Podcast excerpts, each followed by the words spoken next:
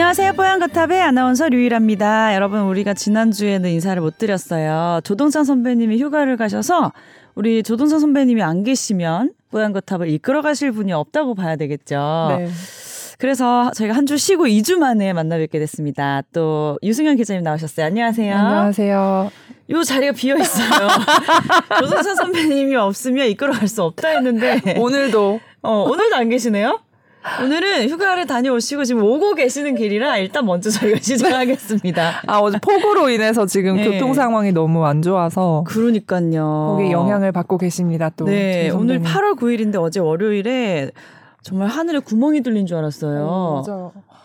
저녁에 무섭 던데요 네, 그냥 네, 집에만 있는데도. 오 맞아요, 맞아요. 네. 그 저는 낮에 잠시 이제 밖에 나갈 일이 있어갖고 운전을 하는데 진짜 안 보이는 거예요 어. 앞이. 그리고 이제 저녁에는 좀 피곤해서 일찍 잠에 들었어요, 사실. 네. 근데 아침에 일어나니까 막 카톡에 난리가 음. 나 있는 거예요. 그래서 막. 그 천둥번개 치고 비가 쏟아지는 와중에 잘 잤네요. 모르고 자다가. 성격이 참 좋으세요. 아니면 아니, 너무... 집이 너무 고급져서 방음이 잘 되나? 교수님이래 선배님 안 계신 동안 너무 경무에 시달려서 아 우리 선배님이 일주일간 휴가를 가면서 자리를 비운 그 빈자리를 메꾸기에 우리 유승현 기자님이 2주 내내 고군분투하셔서 어제 정말 폭우 속에서도 이제 꿀잠을 푹 아, 주무셨군요. 들으시면 또 뭐라고 네, 하실 거예요. 잠이 보약이죠. 그래서 오늘 아무튼 좀 이재민들도 많이 발생하고 음. 피해 상황도 많이 이제 보고가 돼서 걱정이 많이 되는데 네. 좀 하루 빨리 복구가 됐으면 좋겠고 뭐 비는 뭐 오늘 내일까지도 많이 내린다고 하니까 네. 좀 안전 운전 하시고 저희도 이제 오는 길이 힘들었잖아요. 아, 네, 너무 천천히 네. 조심해서 웬만하면 외출 안 하시는 게 좋을 것 맞아요, 같고 맞아요. 네, 조심조심 하셔야 될 것 같습니다. 지하철만 위에 그 천장 네, 갑자기 떨어지는 거 보니까 정말 뭐 무섭더라고요. 뭐 그런 급작스러운 사고는 언제 어디서 발생할지 모르니까요. 무섭더라고요. 맞아요. 자, 그래서 일단 선배님은 택시를 타다가 지하철로 지금 갈아타고 겨우겨우 오시고 있는 중이어서 저희가 먼저 진행을 하도록 하는데요. 일단 건강 상담 메일이 하나 와서 소개를 해드리고 우리 유승현 기자님이 답변을 또 자세히 해주시기로 했습니다. 네. 안녕하세요. 애청자 할일없답니다.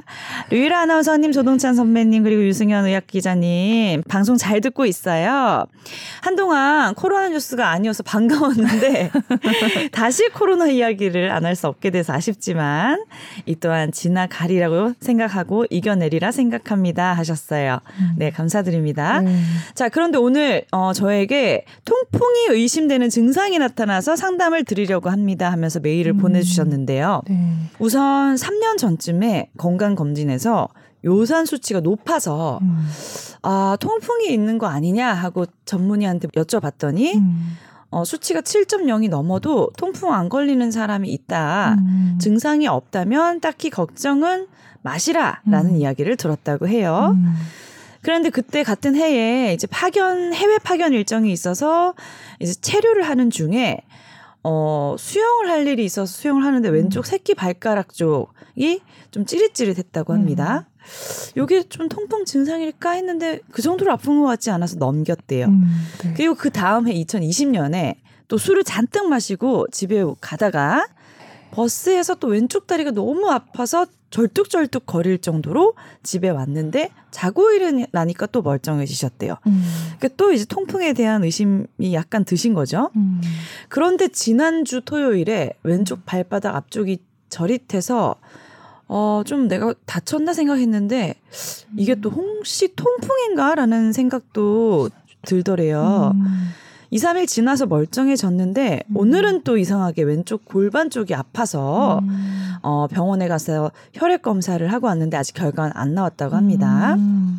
자, 근데 주변에서는 어, 통풍약을 드시는 선배가 있는데 음. 초기에 증상이 저랑 비슷했다고 하고 음. 또 40 넘어가면서 하나하나 증상이 이렇게 나타나는 거라면서 음. 약을 먹어라. 응? 그리고 요산 수치 높으면 신장도 망가질 수 있고 음. 하니까 약 먹고 맛있는 거 적당히 음. 먹으면서 사는 게 좋다 이렇게 또 조언을 해주셨대요. 음. 통풍 관련 음식을 보면은 뭐 먹지 말라는 게 많은데 맛있는 거 먹는 낙으로 사는데 어. 차라리 빨리 막 약을 먹고 음. 마음 편히 사는 게 좋은 건지 이게 음. 통풍 증상을 맞는 건지 음. 어, 궁금해하시면서 보내주셨어요. 네네네. 네.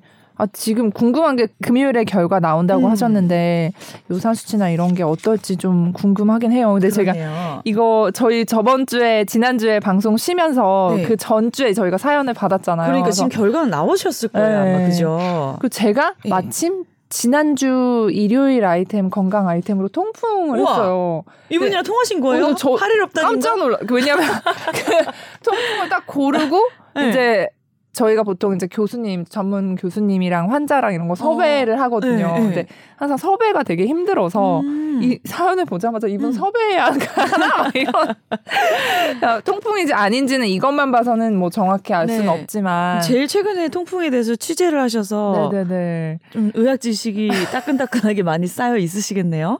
예. 그래서 보면은 지금 계속 처음에는 새끼 발가락 왼쪽, 음, 음. 그 다음에 왼쪽 다리, 최근에는 음. 왼쪽 발바닥 음. 그리고 왼쪽 골반 이렇게 아프셨다고 그러게. 이렇게 막 저릿하시면서 계속 같은 부위 왼쪽, 네, 왼쪽. 다리 쪽이어서 네. 좀 이상하네요. 그래서 이게 약간 좀 봤을 때는 네. 그러니까 위험 인자는 있으세요. 원래 조금 중성 지방도 어. 높아서 약을 먹고 계시다고 했고 지방간도 있으시고 네. 요산 수치도 이전에 7.0이 넘어서 음. 좀 높으셨던 분이고 음.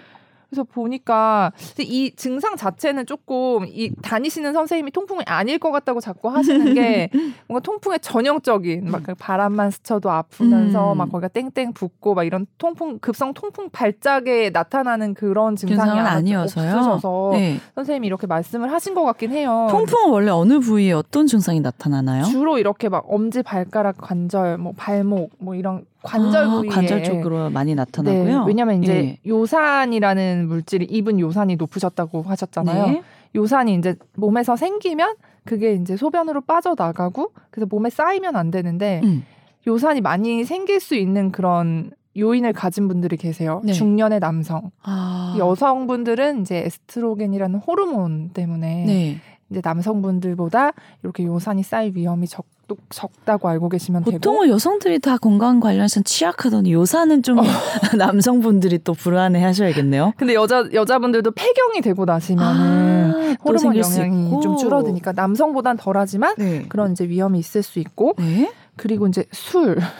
술이 항상 따라오더라고요. 네. 어, 항상. 치맥 이런 거 조심해야 된다. 맥주 어, 이런 맞아요. 거. 예. 맥주에 뭐 호프 성분이라는 음. 게 많아서 아무래도 다른 그러니까 술 자체가 위험한데 왜냐면 알코올이 이제 요산을 배출시키고 이런 거를 좀 저하시키기 때문에 그 중에서도 이제 맥주엔 호프라는 성분이 있어서 음. 그게 이제 대사가 되면서 요산이 더 높아질 수 있는 위험이 있대요. 제가 네. 또 교수님한테 fact check 다시 여쭤봤어요. 왜 맥주가 더 특별히 위험한지. 네. 네. 하여튼 그런 요인이 있고 여러 가지 이제 뭐 요인들이 있어요. 그리고 이제 지방간이나 뭐 고혈압 이런 게 동반돼 있는 분들도 많고 고지혈증. 음. 그래서 위험 인자가 조금 있으세요. 조금 이분은. 있으세요. 어. 근데 어쨌든 통풍 발작 같지는 않아. 직접 본 분이 네. 본 선생님이 그래서 자꾸 이렇게 조금 진단이 좀 약간 애매해서 계속 이렇게 여쭤보신 것 같은데 네. 왼쪽으로만 자꾸 네. 이게 지금 발생을 하시잖아요. 그리고 네. 저리고 네. 막 이런 얘기 하시는 거 보면은 음. 조금 어디에선가 신경이 눌려서 좀 음. 그러실 수도 있어서 음.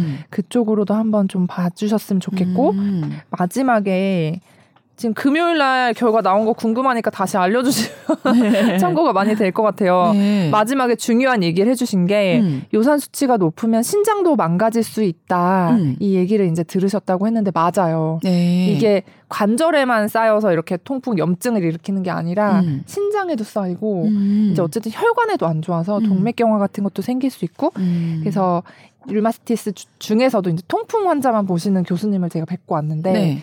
네. 이 관절염 뭐 바람만 스쳐도 이 관절염은 음. 그냥 통풍 우리가 알고 있는 통풍의 빙산의 일각이다. 아. 그 이면에 숨겨진 동반 질환, 고혈압, 고지혈증, 뭐 지방간 음. 여러 가지 동맥경화 그리고 실제로 우리나라 사람들 뭐 3천여 명 정도를 조사해 봤더니 통풍 네. 환자를 이 사람 이분들이 뭐 뇌, 뇌졸중 네. 위험 그리고 급성 심근경색 위험이 아, 더 높아요. 네, 훨씬 높아요. 1.6배, 아. 3.2배 막 이런 식으로 더 네. 높아서 정말 빙산의 일각이죠. 어쨌든 보면은 이런 신호가 나타나는 게 음. 어, 경고 사인을 주는 걸 수도 있고 음. 그래서 이분은 우선은 그 결과 보시고 어떻게 음. 계속 관절에 뭐 붓기나 이런 게 없이 괜찮아지셨으면은 우선 보면서 음. 요산 수치를 좀 추적을 하셨으면 좋겠어요. 요산 수치는 한 번 높아지면은 약을 먹으면 떨어질 수도 있는 건가요? 네, 요산을 떨어뜨리는 약이 있고 어. 그리고 우리나라 사람들 건강 검진에서 이제 요산 검사를 같이 나오는 경우가 많거든요. 네. 근데 이렇게 만약에 통풍 이분 말고 통풍이 아, 니면서 증상이 음. 없는 무증상 고요산혈증 가진 경우가 한 16% 정도 된대요. 음. 통풍 환자는 유병률이 한 2% 되고, 음. 그러니까 그 사이에 있는 분들이 상당히 있으신 건데 네. 이렇게 요산 수치에 따라 다르지만 이게 높아지면 높아질수록 통풍 위험은 좀 있는 거거든요. 네. 그래서 어쨌든 요산이 올라갈 만한 원인을 찾아야 된다. 음. 그리고 이제 동반 질환이 뭐가 있는지 찾아서 그런 위험 인자의 관리 쉽게 말하면 술 끊으시고 음. 체중 조절하시고 음. 먹는 거 먹는 거 좋아한다고 하셨는데 요산을 많이 생성시킬 수 있는 음식들이 있어요. 음. 그럼 맥주 말고도 이제 단백질이 많은 음. 고기 그것보다도 또 생선. 음. 제가 만나고 온 분은 어촌에 그 바닷가에 사신대요. 네. 근데 통풍 이렇게 발작으로 오신 게 아니라 통풍 결절이라고 이제 요산이 계속 몸에서 쌓이다 보면 그렇게 빨갛게 붙는 게 아니라 약간 돌 같은 게 이렇게 차는 거예요. 음. 고름 같이 요사는 네? 그, 그 차갖고 막 관절마다 막 이렇게 튀어나온 동글동글 튀어나왔어요? 그래서 음, 그걸 막 제거를 있군요. 제거를 막 하시, 하시다가 네? 계속 생기니까 어. 그래서 저기 어디야 군산에서 음. 서울까지 병원을 다니 오신 거예요. 추천을 음. 받고 통풍 네? 잘 보시는 선생님 있다고 해서 와서 더 이상 수술 안 하고 음. 요산만 수치를 잘 조절하면서 음. 지내니까 이게 결절들도 이제 서서히 없어지고 계시다고 하시더라고요. 근데 그분은 이제 요산 수치를 높인 음식이나 이런 의심되는 게 뭐가 있었어요? 제가 계속 막 꼬치꼬치 예. 여쭤봤는데 예. 본인은 안, 안, 드셨다고 하는데 마지막에 아 어. 내가 생선을 되게 많이 먹긴 생선도 안 좋아요? 어, 생선도 그 퓨린이라는 게 이제 어... 성분이 몸에 들어와서 대사가 되면서 그 요산 이렇게 되면서 저희 네. 통풍 위험을 높이는 건데 네. 생선도 이제 그런 음식 중에 하나거든요. 그래서 모든 생선이 다 그래요? 특히 더 높은 생선들이 있긴 한데 음. 음. 그래서 너무 한 가지를 많이 이렇게 드시는 거는 특히나 안 좋고 음. 남성분들 자꾸 의사들이 이런 얘기하면 좀 싫어하시는 분들 많지만 음. 술 음. 또 약간 고기 먹으면서 술 먹고 음. 이런 것도 위험할 수 있으니까 그런 부분 좀 주의하시고 결론적으로 말씀드리면 검사 수치 확인하시고 어쨌든 지금 그 관절에 아프신 게 괜찮아지셨다고 하더라도 조금 요산 수치는 주의 깊게 관리를 하셨으면 좋겠어요 이분은. 음. 근데 막 약을 먹으면 음. 어? 맛있는 거 적당히 먹을 수 있다 뭐 이런 약간 취지로 준비하신 게 있는데 일단은 막 특정 음식을 주구장창 먹는 거는 안 좋을 것 같고 좀 네. 다양하게 먹으면 괜찮아지는 건지 약을 먹으면서 먹으면 괜찮은 건지 그런 부분을 좀 얘기해 줄 수 있나요? 근데 그러시잖아요. 얼마 전에 또 제가 네. 길에서 저희 회사 선배 누구라고 밝힐 순 없잖아요. 네. 네. 혈압이 약간 경계치라고 하시면서 아, 네. 혈압약을 먹어야 되냐서 아, 우선 선배님 술 담배를 먼저 끊고 운동과 어. 식사 조절 막 이런 얘기를 하, 했더니 네. 아 힘들어서 그거 어떻게 하냐 어. 그냥 약 먹고 다 즐기겠다. 근데 환자분들 중에도 그런 분들 많아요. 고지혈증 약 먹으면서 음. 맛있는 거 많이 먹고 싶다. 저도 그래요 지금. 저 콜레스테롤 많이 높아서 먹고 있는데 먹으니까 너무 정상 수치가 어. 돼 있는 거예요 항상. 그래서 그... 술도 다시 안 끊고 평소대로 잘 생활하고 있거든요. 요산 수치 낮추는 약은 한 번 먹으면 평생 또 이것도 먹는 약인가요? 그러니까 왜냐하면 이 한 번 먹어도 네. 평생 먹어야 되냐 이런 것도 많이 여쭤보시는데 네네네. 이게 어쨌든 고지혈증도 유전적인 소인이 있고 네. 통풍도 마찬가지고 아. 위험 인자가 어쨌든 없어지지 음. 않는 한 이게 떨어지기는 쉽지 않기 때문에 보통 약을 끊기가 어려운 음. 거거든요. 그래서 마찬가지로 음. 이런 소인이 있으시면 요산 음. 그런 억제제를 꾸준히 드실 네. 수는 있겠네요. 보통은 끊으면 음. 올라가세요. 끊, 끊고 오시는 분들이 음. 많으세요. 왜냐면 음. 이게 되게 통풍이 계속 평생 관리해야 하는 질환인데 음. 우선 아픈 게 사라지니까 다른 괜찮아졌나? 괜찮아졌나? 어, 그러고 또 이제 아. 막 이래서 오시는 분들이 있는데 음. 약을 끊으시면 대부분 올라가시고요. 음. 그래서 우선은 이상적인 거는 약을 음. 드시면서 식습관과 운동 이런 거 조절하시는 게 제일 좋은데 네. 약을 만약에 드시게 되더라도 음. 이제 어느 적당선에서 음. 가끔 가다가는 뭐 드시는 거는 너무 많이 드시지만 않는다면 뭐 저희도 뭐, 아 약간 음. 어, 음. 조절했더니 이제 원하는 대, 답 비슷하게는 나오긴 했네요. 유도당 유도당했어요. 아니 나도 음. 콜레스테롤 높은데 저희 아빠가 진짜 높으시거든요. 어, 네. 유전적인 게 확실히 네, 있었나 봐요. 날씬하고 막 이래도 음. 막 어, 높은 분들. 근데 사람들은 있어요. 저한테 자꾸 너술 많이 먹어서 콜레스테롤 높다 이렇게 오해를 당해서 내가 아니라고 나는 유전인자가 안 좋은 거라고 이렇게 해명을 하고 다니면서 약을 꾸준히 먹고 있거든요. 그래 그래. 네. 관리 어쨌든 관리는 뭐 하긴 하는데 네. 관리만 잘한다고 되는 건 또 아니다. 네. 뭐 이런 얘기를 저도 그쵸, 약간 그쵸, 그쵸. 대변하는 마음으로 음, 음, 음. 하고 맞아요, 있네요. 맞아요. 네. 네. 좀 아픈 거 괜찮아지시길 바라고 네. 허리 쪽이나 이런 신경 쪽으로도 한번 보시고 음. 요사 수치도 높으셨었으니까 그러니까요. 조금 관리를 하시면 좋을 음. 것 같아요. 네. 나이가 이제 마흔 아까 둘인가라고 하셨는데 어, 저랑 거의 비슷하시잖아요. 어, 저랑도 네, 우리랑 비슷하시잖아요. 이제 막 나타날 시기에 이런 게 진짜 이런 게 이제 한두 번씩 나타날 때 아, 요거 이제 관리하면 하면서 음. 나이를 건강하게 이제 먹어야 된다. 이런 네. 이제 신호라 생각하시고 좀 잘 이제 관리를 하시면 좋겠습니다. 네. 건강하세요. 네. 건강하시고 요새 건강하세요. 만수무강하세요 같은 인사가. 알겠습니다. 아, 네. 자, 우리가 이제 건강 상담 메일 하나 이제 소개를 해드린 동안도 아직 지하철이 도착을 못했네요, 목동까지. 어디 자, 그래서 말이요 어디시냐 여쭤볼까요? 어디신지 물어보지 마세요. 마음이 많이 쫄리시잖아요. 네, 그래서 그냥 계속 이제 진행을 하도록 할 텐데 일단은 본격 네. 주제 전에 지금 코로나 상황 어떤지 잠깐 이제 얘기를 네. 좀 하고 넘어갈게요. 저희가 네, 네 지금 네. 이제 어 일일 확진자 수가 네. 어 요번에 재유행 되고 나서 조금 최고치 정도로 찍었다고 봐야 되죠. 지금 네, 네 지금 4월 때 피크 치고 음? 116일 만에 지금 오, 요번 어제 기준 신규 확진자가 14만 9,897명 네, 거의 네, 15만 명 찍은 거예요. 네. 그 저희가 이전에 왜 8월 말에 정점 예측한다 음. 하면서 확진자 수 뭐 25만 명, 30만 명까지도 예측을 했는데 음, 음. 중간에 조금 예측 전문가 의견들이 있었어요. 네. 이게 정점이 조금 더 앞으로 빨리 당겨지면서 음. 확진자 수는 생각보다는 적을 수 있다. 음. 그러면서 그 예측치가 15만 명 정도 이렇게 또 음. 말씀을 한 전문가들이 네. 네. 정정을 하는 전문가들도 있었는데 네. 근데 오늘 음. 찍은 거예요. 그 정정된 수치를 찍었네요. 네, 이미 찍었고. 그럼 지금 음. 심각한 상황인 거예요? 아니면 뭐예요? 근데 이게 네. 또 이게 이전에부터 이번 주 뭐 둘째 주, 첫째 주에 정점이 빨리 당겨서 올 수 있다 했으니까 음. 이게 정점일 수도 있는 건데 또 변수들이 되게 많아요. 뭐 여름, 휴가철. 음. 그, 그 배경, 이게 왜 당겨지고 왜 생각보다 적게 예측이 좀 바뀌었냐 생각을 해보면 네.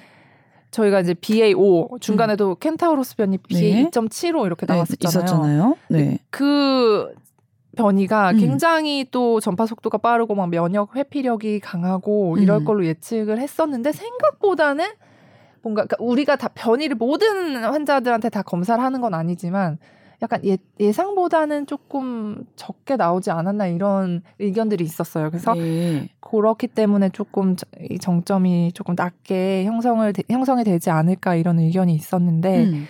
또 이제 그것도 봐야 되죠. 왜냐하면 지금 BA5가 완전 우세 종화되고 있고 우세 종이죠 음, 이제. 그렇죠, 네. 그렇죠. 우세 종 60% 넘은 네. 지게 됐고 그래서 정 이게 왜 예측을 옛날에는 언제 이렇게 정점을 찍고 얼마 할 거다 이걸 예측을 좀 비교적 정확히 할 수가 있었는데 음. 이게 자꾸 이렇게 변하는 이유는 네.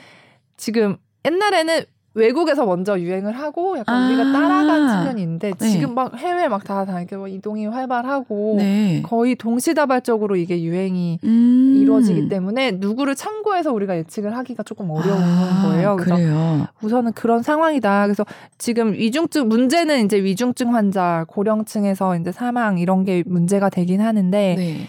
그것도 늘고 있어요, 계속. 그래요? 확진자 중 고령층 비율이 지금 어, 5분의 1 정도 걱정되네요. 위중증 네. 환자도 계속 늘고 있고 이제 병상 점유율도 늘 고 있는데 이제 거기에 정부는 집중을 한다고 했고 음. 이제 그런 상태지만 또 확진자 수도 저희가 또뭐 예의주시하지 않을 수는 없잖아요. 그래서 조금 지켜봐야 될 것 같아요. 음. 이거 이제 또 예측치를 발표를 또 하신다고 하니까 네. 네네.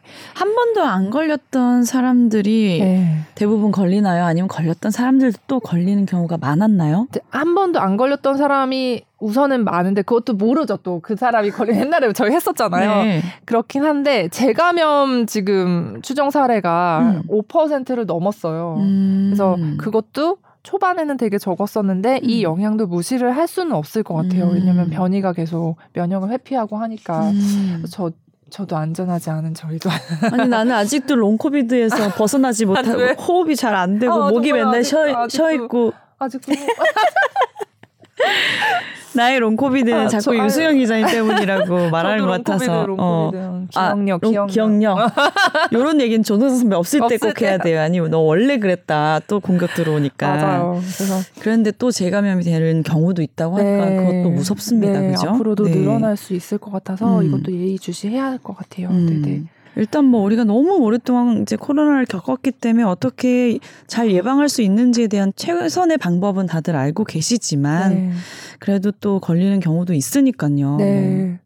뭐 피할 수 없는 경우도 또 있더라고요. 아, 그죠? 맞아요. 이제는 네. 진짜 뭐 운이라고 할 수 있을 만큼. 네, 음. 네, 네.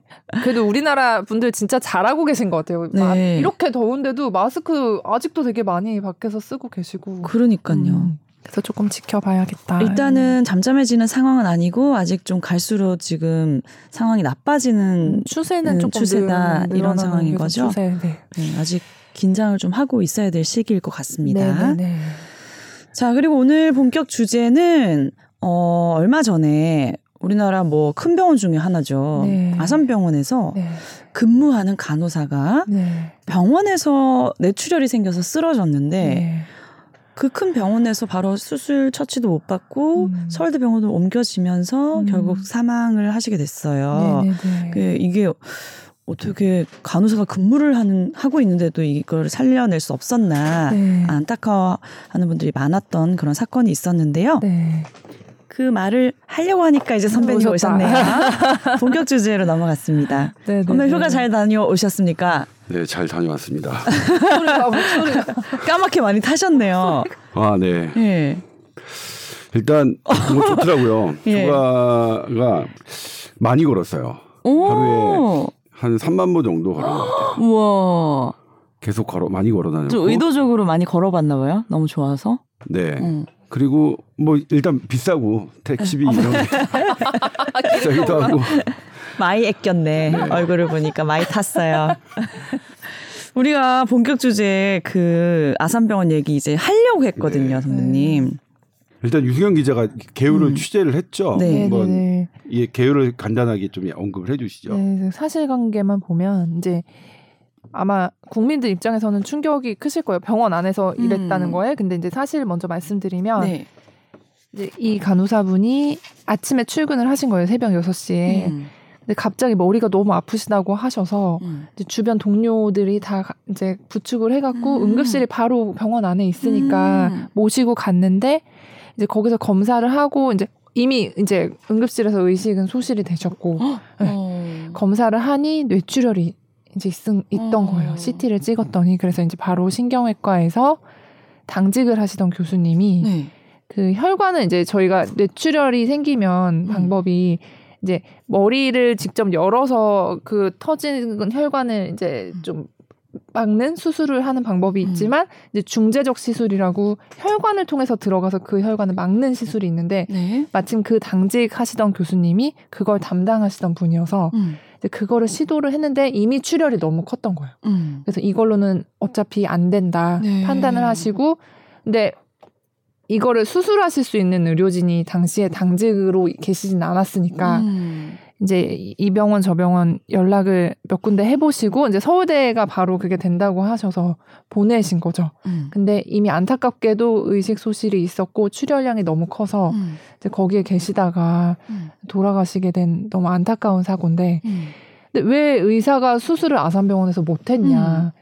이게 가장 이제 좀 그러니까요. 놀라시고 좀 그런 부분인데 그냥 병원도 아니고 큰 병원 중에 하나인데 네. 일반인들도 얼마든지 이런 증상으로 갈수 음. 있을 텐데 정말 의사가 없는 상황이 네. 생길 수 있다는 거잖아요. 근데 보통 이제 알아두셔야 될게 네. 이런 뇌출혈 의심 증상이나 이런 게 생겨서 뇌출혈에 대해서 빨리 처치를 해야겠다 하면은 이제 구급차가 응급실 아무 응급실로나 밀고 들어가는 게 음, 아니라 의료진이 네. 있는지 그런 걸 확인을 하는데 이제 이분은 우선 병원 안에 있으니까 바로 응급실 거기로 가신 거죠. 음. 근데 아산병원에 이제 취재 과정에서 알아보니 이 뇌혈관 신경외과 중에서도 뇌혈관을 보시는 분들이 있고 뭐 뇌 종양 같은 거 보시는 음. 분들이 있고 이제 허리 뭐 척추 신경 어. 이런 거 보시는 분 그 안에도 아, 어. 이제 세분화돼 있죠. 네, 세분화가 네. 돼 있는데 여러 교수님이 계시는데 이제 뇌혈관을 담당하시는 분은 교수님은 세 분. 그 중에서 머리를 열어서 수술하시는 분 두 분, 이제 그날 당직이시던 선생님처럼 중재로 들어가시는 분한분 이렇게 계셨던 건데 음. 마침 그날은 교수님이 당직이셨고 처음에는 잘못 알려졌던 게 모두가 같이 학회를 갔다고 뭐 이제 이게 이슈가 됐던 게시판에서는 그런 식으로 알려졌었어요. 네. 근데 그건 아니고 한 교수님 이제 지금 학회 시즌이거든요. 그래서 해외 학회를 가셨고 또 여름 휴가 시즌이니까 한 분은 국내에 계셨는데 이게 응급이 터지면 보통 전화를 해서 오실 수 있냐도 확인을 하긴 해요. 네. 근데 그 수술까지 걸리는 시간, 오시는 시간이 너무 이미 지체가 된다고 판단하는 보내는 게 어, 보내는 게 그래서 이제 어쩔 수 없이 최선을 다한다고 이제 보낸 건데 이렇게 결과적으로는 좀 안타까운 일이 음. 발생을 했던 케이스였습니다. 네. 네, 이거는 이제 뭐 돌아가신 고인에게는 참 안 된 일인데 음.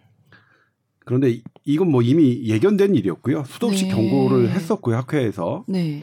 근데 이번에 어쨌든 고인 덕분에 어 알려지게 된 거예요. 이 근본 음. 근본 네, 문제가 네, 뭐가 문제인 건지. 음.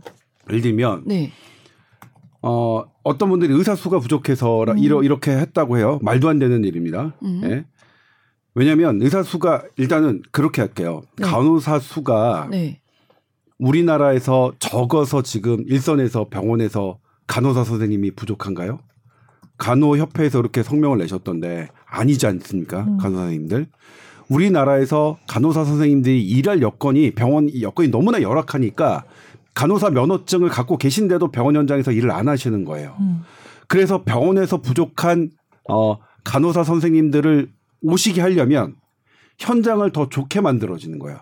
그러니까 아무 멋 모르는 사람들이 간호사 부족하니까 간호대 신설해서 간호사 더 많이 뽑자고 하는 음. 거거든요. 음.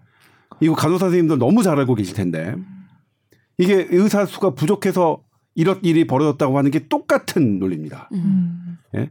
의사 수를 많이 뽑아도 신경외과 네. 안 해요. 음. 안 하고 다 그러니까 신경외과에서 이 혈관을 하는 걸 안 하고 음, 네. 다른 거 피부과 뭐 성형외과 이런 거 하면 음. 의사 수 많이 뽑는다고 되, 겠습니까 음. 그리고 또 하나 이제 결정적인 게요. 우리나라의 네. 신경외과 의사 수는 인구 대비 세계 2위입니다. 신경외과 의사 수는 많아요. 네. 세계 2위입니다. 3위가 그리스인데 그리스의 두 배나 돼요. 음. 일본이 1위고요. 음. 세계 2위로 신경외과 의사가 많아요. 음. 인구 대비 인구 10만 명당 신경외과 의사 수가 신경외과 의사 수가 이렇게 많은데 혈관을 하는 이렇게 힘들게 하는 뇌수술하는 음. 의사가 없는 겁니다. 음. 네.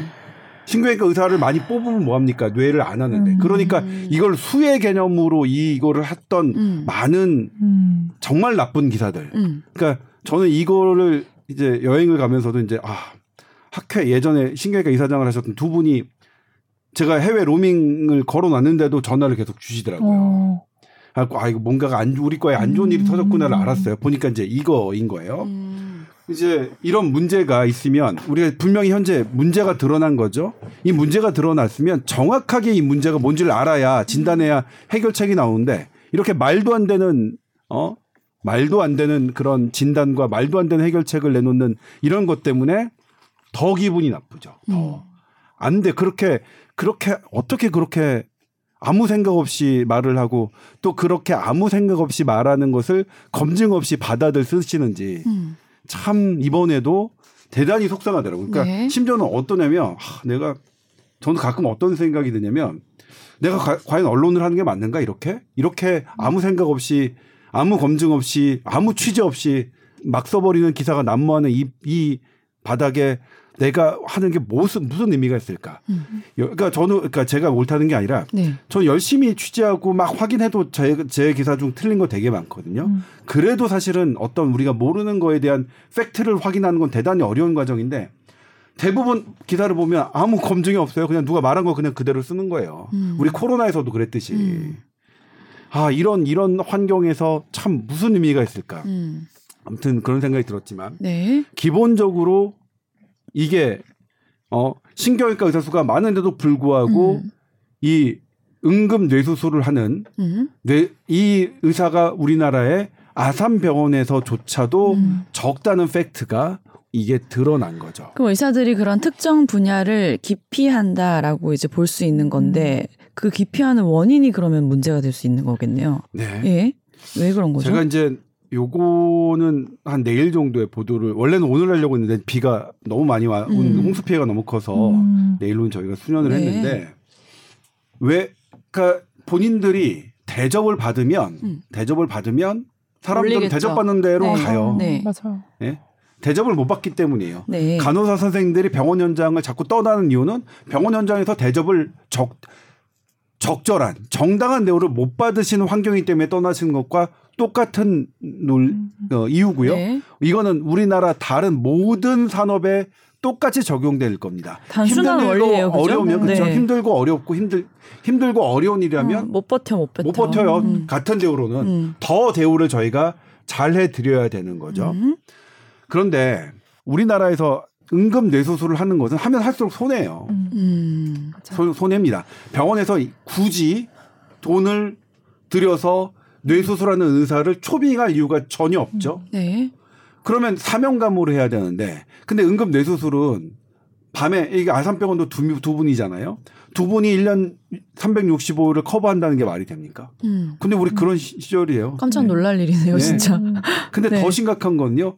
우리 이런 뇌졸중 센터라고 있어요. 광역 뇌혈관 센터라고 하는데 네. 광역 뇌혈관 센터에는 신경외과 의사가 딱 한 명입니다. 음. 한 명이 365일 1년 365일 커버해야 되는 거예요. 이때도 우리 신경외과께서 문제를 제기했어요. 한 명이 무슨 수로 음, 다 커버해요. 예? 음, 그냥 진짜. 이건 그냥 탁, 음. 그야말로 탁상 공론이죠. 음. 누가 이런 정책을 했는지 말하겠지만 그냥 뭐냐면 국민들 세금 갖고 장난친 거예요. 뇌혈관 센터를 이 관계하신 분들 결정한 거기에 의사 선생님들도 많이 있습니다. 예. 그분들도 다 반성해야 돼요. 음. 뭐 하신 거예요? 그러니까 세금 갖고 그냥 아유 그냥 대충 이거 하자. 그러니까 수술할 수 있는 한, 한 명인데 다른 수술 못 하지 않는 의사들이 많이 포진해 놓고 음, 예. 음. 그냥 명목상으로는 아 전문의들이 상당히 많아요. 음. 예? 근데 수술하는 의사는 이런 이런 경우 생겨서 뇌 그러니까 뇌 동맥류 아니라 우리 고혈압성 뇌출혈이나 다른 뇌출혈 생겨서 수술할 수 있는 의사는 딱 한 명이 365일 커버하게끔 우리가 만들어 놨어요. 이미. 음. 우리 이런 우리 우리 이런 대한민국에서 살고 있다가 이런 일이 벌어진 거야. 음. 그래도 이분은 아산병원이 어쨌든 해서 서울대병원에서 아산병원에서 즉각 어쨌든 네, 판단 그 하, 시도할 수 있는 왜냐면 이 coiling을 색전술은 네. 머리를 열지 않는 장점이 있어요. 네, 네. 그러니까 의사들 전부 다 일단 음. coiling 할 수 있으면 coiling부터 하게끔 돼 있어요. 네, 네. 이게 이제 부모님들이 아산병원에 이의를 제기하지 않은 건데 음. 또 악의적인 어떤 저기에서는 아산병원이 돈으로 매수했다 이렇게 음. 하는 사람도 있어요. 확인하지도 않고 만약 그래 아산병원이 돈으로 그렇게 했다면 그건 분명히 확인해서 제대로 기사 쓸 일이죠. 어, 그쵸, 네. 사람의 목숨값을 돈으로 이렇게 해서 무마시켰다면 제대로 취재 취재를 확실하게 해서 정정 당당하게 조지는 게 그게 기자지. 그냥 누군가 커더라. 뭐 했겠지. 보호자가 저렇게 말이 없으니 했겠지. 이런 식으로 툭툭 던지는 걸 그대로 옮겨 놓는 거는 그건 기자 고인, 자격이 없어요. 그건 고인에 대한 네? 어, 예의. 고인에 대한 예의도 아니고 그 가족에 대한 예의도 아니고요. 네. 정말 화 아니, 화내면 안 되는데. 음. 아무튼 이분은 그래도 아산병원에서 했으니까 바로 시술 받았고요. 아산병원에서 당직자가 오는 시간보다 서울대병원에서 음. 하는 게 더 빠르니까 그래도 최고대학병원에서 가셔서 했죠. 예? 물론 아산병원에서 더 음. 그냥 그런 것들이 순조롭게 이루어졌으면 하는 아쉬움은 음, 뭐 있겠지만 네. 그런데 우리가 지금 알지 못하는 이, 이 순간에도 그냥 한 명이 있는 광역 뇌혈관 센터에서 뭐 음. 그분이 뭐 집에 가시거나 주무시거나 하면 그냥 수술 못 받고 그냥 돌아가시는 어. 처치도 못 받고 돌아가시는 분들이 지금 이 순간에도 있을 거예요. 맞아. 뭐 이거는 그러니까 너무나 당연하게 신경외과께서는 이거 문제다 문제다 문제다 했는데 계속 우리 우리가 우리 사회가 나몰라라 있고 신경외과 그러니까 애당초 입장을 안 냈잖아요 신경외과께서 음. 참 저, 저도 뭐냐면 딱 이거를 접했을 때 그냥 먹, 먹먹하더라고요. 음. 이거 뭘, 뭘, 뭘 얘기하지? 음. 예? 어? 참, 한두 번 얘기한 것도 아니고, 음. 그몇 년 전에는 이제 학, 학회 회장들이 다 모여서 국회에서 애원하기도 했어요. 이러면 안 된다고. 네. 신경외과, 흉부외과, 외과, 그다음에 하나가 아무튼 뭐 네. 하나 네개 학회가 그렇게 대국민 호소문을 하고 했지만 뭐 그냥 전혀 음. 전혀 받아들이지 않았는데 음. 이번 사건으로 이게 이렇게 관심을 하고 그다음에 이제 처음에는 음. 잘못된 기사들로 해서 이제 일단 음. 욕부터 막 음. 나왔죠. 음. 뭐 사람이 돌아가신 일이니까 욕은 나올 수 있겠지만 근데 저는 그 다음에 나오는 말도 안 되는 진단과 말도 안 되는 대안으로 어 음. 그런 이상한 의대 교수 또 항상 그런 데는 의대 교수 이상한 의대 교수들이 등장을 해요. 네. 예? 그래서 이상한 말도 안 되니까 그러니까 신경외과 신 수술방에 응급실에 이 뇌출혈 환자 오면 어떤 과정을 거치는지 한 번도 보지도 못하는 그런 의대 교수 녀석이 어 짓거리는 맘대로 짓거리는 뇌피로 짓거리는 것 같고 기사가 써지고 이런 것들을 보면 참 저는 그러니까 너무 싫더라고요. 음. 아, 저는 어느 정도로 싫었냐면 그런 기사를 저한테 링크를 해주시니까 저도 어쩔 수 없이 봤는데 아 그냥 아 그냥 시, 순간에는 아 나 이 판 떠나고 싶다라는 생각이 음. 들 정도로 싫더라고요. 음. 근데 아무튼 이 부 이 이거의 문제는 네. 이 뇌혈관 뇌를 하는 의사가 줄어들고 있는 거 지금 더 음. 줄어들고 있어요. 그러니까 음. 지금 악순환이 악순환. 어, 음. 진짜. 저의 은사님은 뇌수술 정말 잘하셨거든요. 음. 제가 저기 했던 네. 그 교수님은. 근데 정년 퇴, 임을 하시면 그 다음에 잘안 보여요. 저희 제가 있는 음. 병원에서도 그냥 그래도 지금 밑에 있는 저기 하고 있는데 그 중간에 갭이 이렇게 있거든요. 음.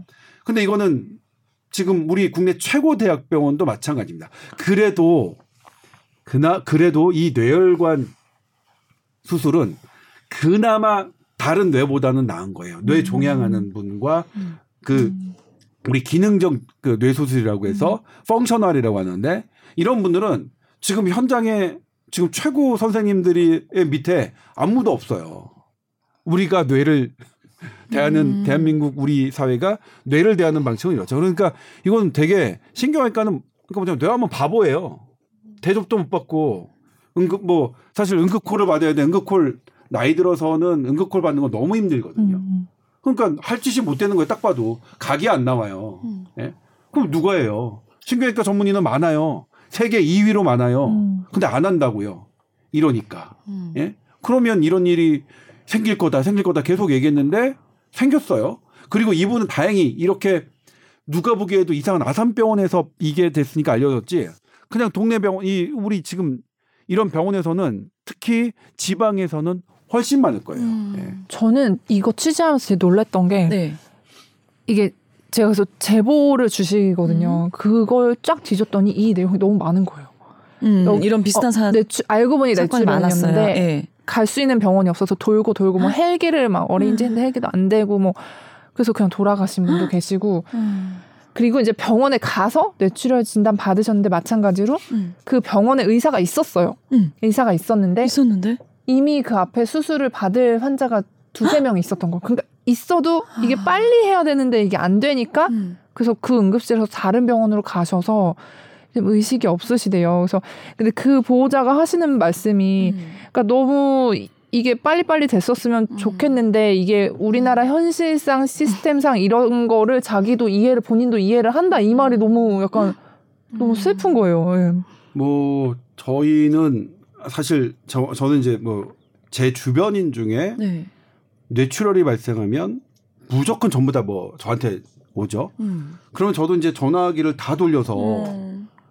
뭐 쉬고 있는 사람 나오게 해야 돼요. 음. 제 친구들, 음. 제 동료들. 아니면 방법이 없어. 근데 이게 시스템적으로 그들이 그냥 음. 그런 사람들이 병원에 이렇게 대기할 수 있게 음. 해줘야 되는데 그런 거는 지금 사실 이 뇌, 뇌와 관련해서는 뭐 그냥 신경외과를 전공하신 분들 뭐 누, 구나 그리고 너무 얘기를 많이 했어요 그동안. 음. 저도 국회 토론회 가서 몇 번을 얘기했는데요. 음. 어 이러다가 뭐 우리 어떻게 왜 개선이 안 예. 돼요? 돈이 많이 들어서. 그러니까 이게 자, 계속 네. 뭐냐면 네. 이 그렇죠. 이 수가 얘기를 하면 이제 네. 저기 하는 건데 네. 수가 얘기 하면 또 돈 돈 올려달라고 하느냐. 음. 네. 그렇지 않으면 해결 안 돼요. 안전은 저는 뭐냐면 돈 얘기하지 않고 어떤 퀄러티를 높인다고 얘기하는 건 다 사기꾼이라고 생각해요. 음. 네. 돈을 들이지 않고 안전한 집, 돈을 들이지 않고 안전한 다리를 만들 수 있느냐? 아, 저는 그건 사기꾼이라고 음. 생각해요. 예. 예를 들면 이게 이제 다, 어, 뇌 동맥류 수술비는 이 국가별 비교가 잘 안 돼 있어요. 그러니까 그 맹장염이나 이런 뭐 수정체 음. 수술 이런 것들은 몇 개가 돼 있는데 음. 이건 되게 안 돼 있어서 어쩔 수 없이 이제 개별적으로 알아봐야 되는데 네. 우리나라 수가는 그냥 뭐 그냥 나와 있으니까 되겠죠. 뇌 이 동맥류 결찰술이 한 360 몇만 원 정도 돼요. 네. 본인 부담금이 18만 원이고요. 음. 그러니까 보험은 되게 많이 해주는 거죠. 360만 원 정도를 병원은 얻을 수가 있어요. 근데 미국은 저희가 신경외과학회에서 미국 신경외과학회 물었어요. 보험마다 다른데 가장 싼 보험이 6천만 원이죠. 음. 그리고 조금 대학병원 상위 클래스 좀 이름 있는 의사에게 수술 받을 수 있는 보험은 하나로 1억 8천 정도 되는 거죠. 어. 그러니까 대학병원에서 수술 비만 그래요. 음. 예전에 여, 그 유명한 연예인이 음. 안재욱 씨가 미국에서 뇌동맥류 수술을 어, 받았죠. 어, 그분이 얼마 전에 예능 프로그램에서 나왔어요. 병원비 5억 냈다고요. 음. 5억이에요, 미국은. 음. 왜냐면 수술비가 보험이 안 되니까 자기. 예. 그러니까 그렇죠. 본인이 음. 이제 보험이 안 되니까 본인 음. 돈으로 하셨겠죠. 근데 미국인들은 어쨌든 그거를 보험회사에서 카바를 해주는 거죠. 5억을 내주는 거죠. 그렇죠. 본인 부담금은 우리 이제 어, 우리도 본인, 그러니까 수술비가 360만 원이라고 하더라도 본인은 그거에서 18만 원만 내는 것처럼 어쨌든 우리나라는 이걸 하면 360만 원을 받을 수 있고요. 음. 미국은 가장 저렴한 보험이 6천만 원. 음. 그다음에 대학병원에 이렇게 조금 음. 경력 있는 분들은 어, 뭐 1억 8천만 원 정도를 받으니까 아예 게임이 안 되죠. 이게 뭐 단위가 달라지는 단위가 다른 네. 어떤 병원에서 그거 하려고 어. 이게 최소 5, 6시간 걸린다고 그러니까 마취부터 깨는 데까지 대여섯 시간이 걸리는데요. 음. 일단 뭐냐면 입원하고 수술하고 이게 이분들은 한 10일 적어도 한 12주 정도는 있어야 되거든요. 음. 그러니까 아무리 잘 돼도 10일은 있어야 되는데 음. 10일 있으면 무조건 손해예요. 음. 무조건 손해입니다. 음. 360만 원에 나머지 약값 들어가고 중환자실 들어가야 음. 되는데 중환자실은 뭐 당연히 이등 이등 남제 왜냐면 약제비는 병원이 100% 제약사한테 줘야 돼요. 음. 그러니까 약값이 700만 원 왔다고 700만 원은 병원이 먹는 돈이 아닙니다. 우리나라는 병원은 약제비에 대해서 약제와 기구상에 대해서는 이득을 취하지 못하게 되어 있기 때문에 음. 약과 기구는 전부 다 그 기구상한테 줘야 네. 되거든요. 그러면 음. 만약 병원비가 1,900만 원 났다. 그럼 음. 약제비하고 기구비가 700만 원 났다. 그러면 700만 원 병원이 줘야 되는 거고요. 음. 1,200만 원을 병원이 얻을 수 있는 건데 음. 1,200만 원에 수술방 그 마취과 전문의 음. 그다음에 의사 뭐 해가지고 음. 한 간호사들 한 10여 명 정도 그다음에 병실에서 간호사 이 하면 안 나와요. 음. 그러니까 당연히 병원에서 병원에서는 뽑아. 굳이. 뽑을 이유가 없는 거죠. 음. 그리고 그렇게 신경외과 의사 이 이거를 하는 의사는 병원에서 그냥 하면 이거 환자를 많이 보고 이렇게 하면 병원이 오히려 싫어해요. 음. 대접을 못 받아요. 맞아. 그럼 뭐래 힘들 힘든 건데 대접도 안 되고 나는 음. 그냥 뭐냐면 그냥 병원에서 입장에서 봐서는 음. 적이니까. 음, 맞아. 우리 그런 거야. 그러니까 미국은 뭐냐면 음. 신경외과가 수술하면 수술할수록 돈을 많이 벌어요. 병원이. 음. 예.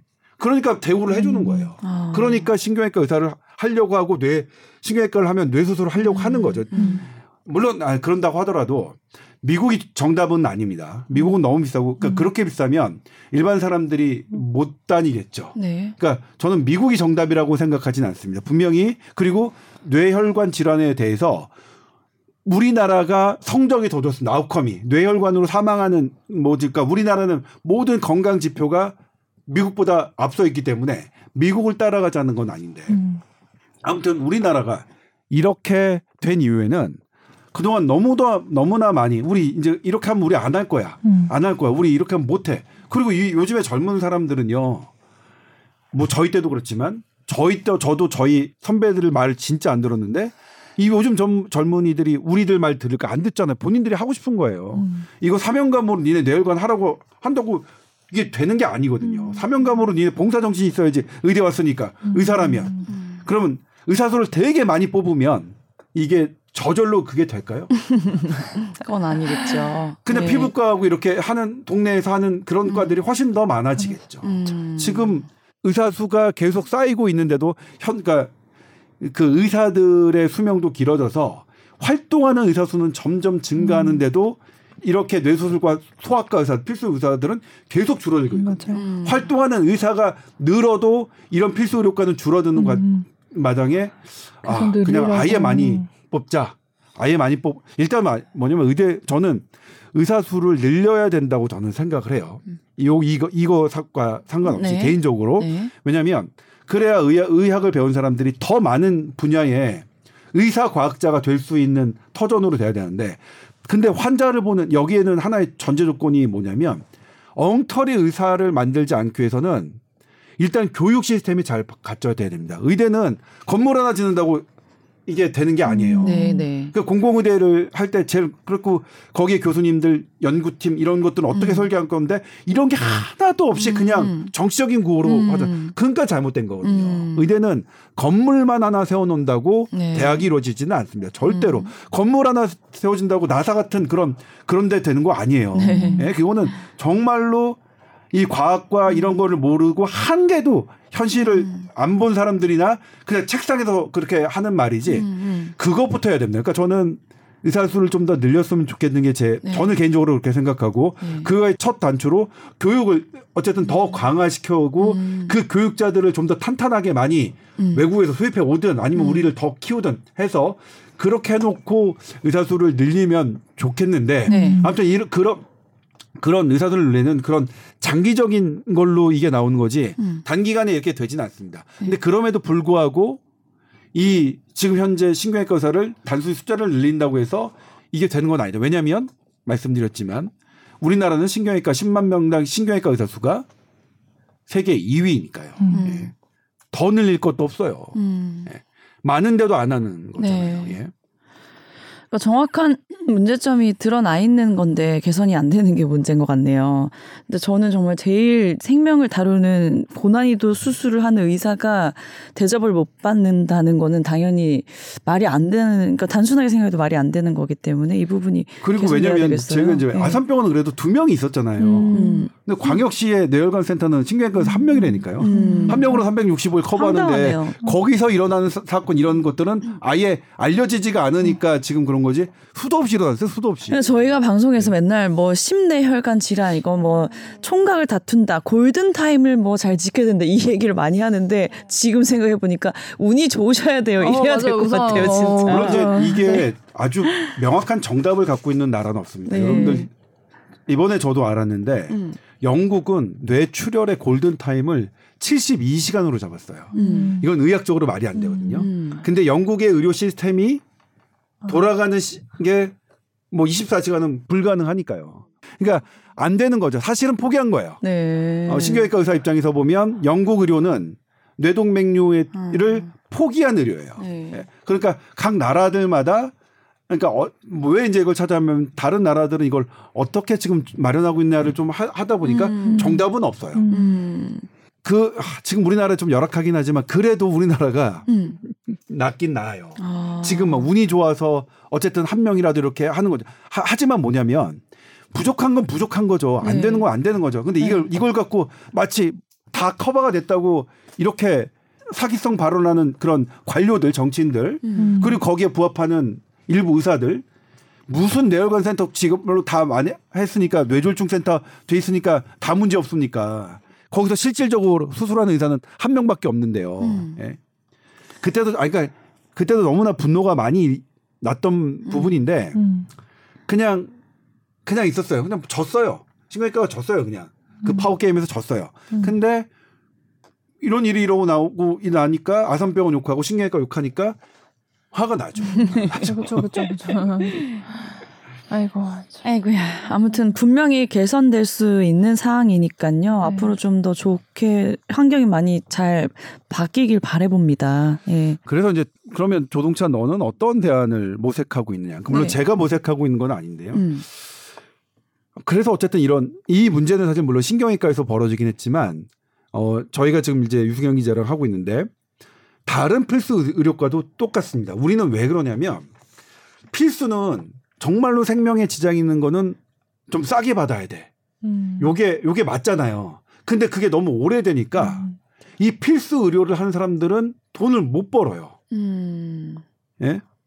그러니까 필수하는 의료가 없어져요. 음. 그러니까 이게 잘못된 건 아니라고 생각해요. 정말로 생, 그러니까 성형 수술 받는 것과 아. 심장 수술 받는 것은 전 다른 의미로 둬야 된다고 아. 생각해요. 네. 예? 성형 수술 받는 거는 조금 비싸게 받고 좀 늦어져도 되지만 국가가 꼭 신경을 써야 되는 건 아니지만 음. 심장 수술 받고 뇌 수술 받는 건 국가가 신경 써야 되고 그래서 가격을 누구 부담스럽지 않게 통제해 온 것은 그 정신이 나쁘다고 생각하진 않아요. 근데 그 정신이 그거에 종사하는 사람을 없게 만드니까 씨를 말리니까 음. 문제인 거죠. 음. 지금.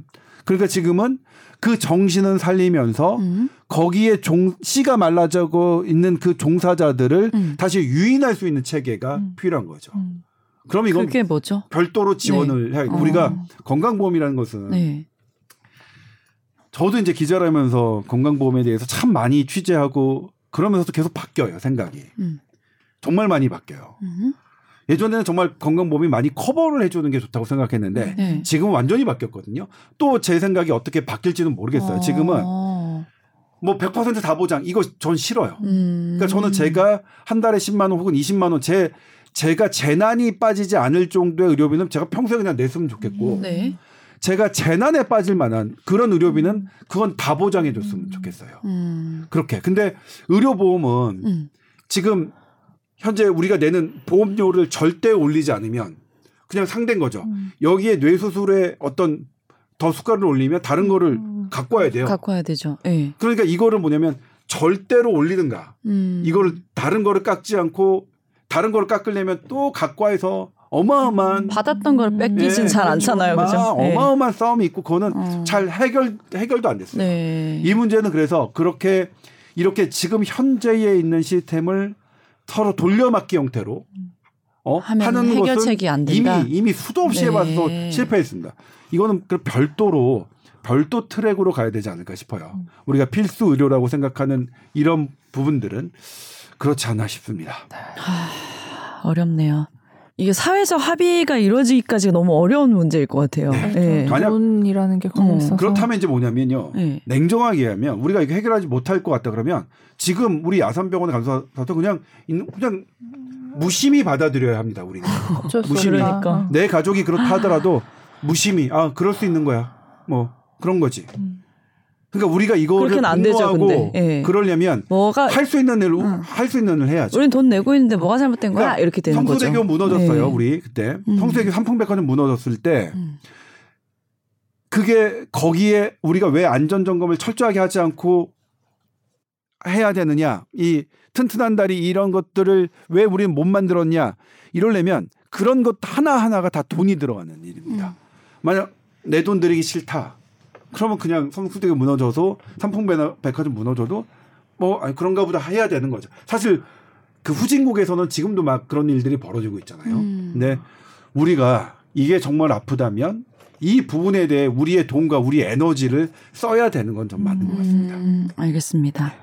자, 오늘도 이제 사연 보내주실 주소 알려드릴게요. SBS voice news 골뱅이 gmail.com으로 궁금한 사연 보내주시면 또 자세히 답변해드리겠습니다. 선배 2주 만에 돌아오셔서 휴가에서 잘 쉬고 오셨는데 다시 오늘 또 끌어올리셨네요. 화를. 네, 말짱 도루묵인가 이게? 아, 그건 아니고요. 아니 근데 이제 예. 이 주제는 뭐 좀 아.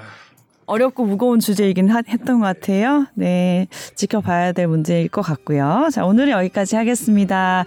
비 피해 없도록 조심히 다니시고요. 저희는 다음 주에 다시 찾아오겠습니다 감사합니다. 감사합니다.